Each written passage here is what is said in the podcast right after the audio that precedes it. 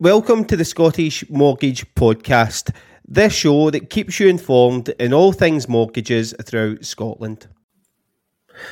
Checking your credit is one of the most important things that you can do when applying for your mortgage. Lenders will want to make sure that you're planning your finances uh, before they decide that they're going to give you a mortgage. It's a good start to check your credit, understand what's going on. There's lots of different credit agencies out there. The three main ones are Experian, Equifax, and TransUnion. And these can all provide you with a credit score and help you understand what's going on. Credit is really, really important. It helps lenders determine how much to give you, how much interest to charge, and if they will allow you to borrow money in the first place. I always recommend to my clients getting a copy of their Check My File credit report. The reason that I recommend Check My File is because it is a multi agency search and it is, shows everything in one single report. It is up for a free trial, so you can try it for 30 days. It's then £14.99 per month after that, and you can cancel it at any time. The power that this report has is second to none. There isn't any other agencies out there like it. And it's really, really key to get a full understanding of what the lenders are going to see when you are applying for a mortgage. Some of the key things to look out for when you've got your Check My File report is things such as your name, making sure that your name is consistent across all of the accounts that you've got, making sure that if you've got any middle names, it's included there. Check your date of birth. Your date of birth can be different across the different accounts that you've got. So, if you can check and make sure that your date of birth is accurate, then that could certainly help as well.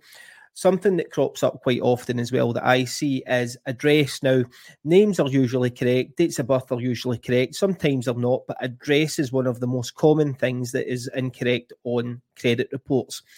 The reason for this is if you've moved house, if you've started renting somewhere, if you've moved back in with parents, what can happen is because everything's now dealt online, it can be easy to forget to phone the credit card company or to phone your car insurance to get your address updated. Address is one of the key things that a lender will do to check out who you are and verify what it is that you're we're telling them. If you're registered on the electoral register as well, but your address is shown at a different place on your credit report, that can flag things up as well.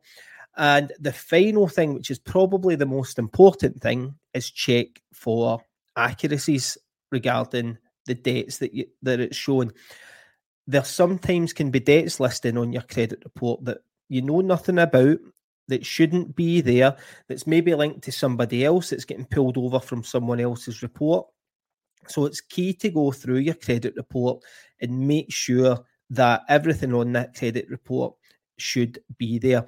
As I say, I would recommend you get in touch with Check My File because this will show you across all agencies what it is that the lenders are going to see, and it allows you to compare and contrast the information that's held between all of the agencies out there. So, Check My File could also check all three. So, if you've got something that's that you need to update, you contact Check My File and they can do this for you.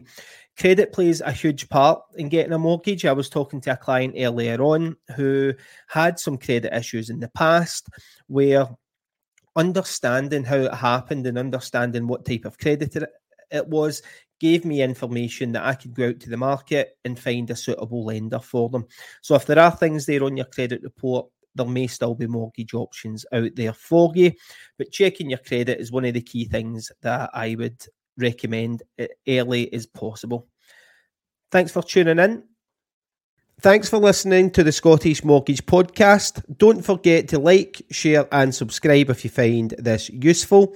And if you want your questions answered, pop over to our Facebook page at Scottish Mortgage Podcast and ping us a message.